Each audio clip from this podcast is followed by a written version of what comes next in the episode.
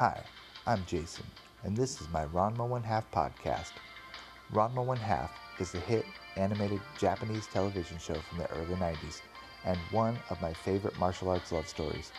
We begin with our hero, Ranma Saotome of the Anything Goes School of Martial Arts. Ranma is engaged by his father to Akane Tendo of the Tendo Training Hall.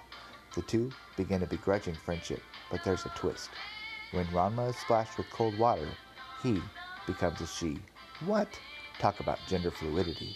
Every podcast episode, I watch an episode of the Ranma One Half series and lovingly narrate it for you, including jokes and side commentary.